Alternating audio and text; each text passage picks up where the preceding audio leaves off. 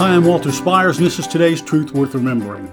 I hope you had a wonderful Resurrection Sunday. I hope you heard a great message, all the events around Maundy, Thursday, Good Friday, and celebrated Resurrection Sunday as we did.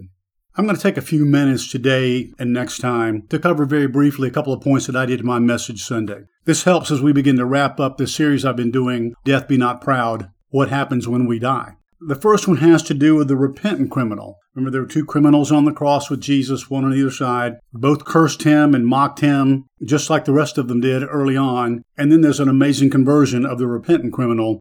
We know this criminal repented. He rebuked the other criminal who continued to call out to Jesus to save him if he really was God.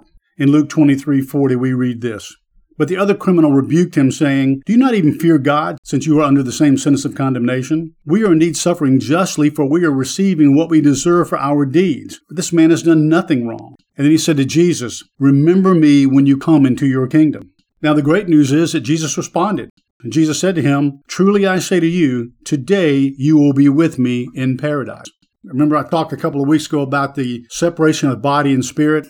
Bodies go on the ground, spirits go immediately to heaven or hell. And this is one of the key validations in all of Scripture that as soon as Jesus gave up his spirit, some of his final words on the cross, his spirit went to heaven, his body was put into a tomb. And we know from his own words that the spirit of that repentant thief or criminal was with him that day in heaven.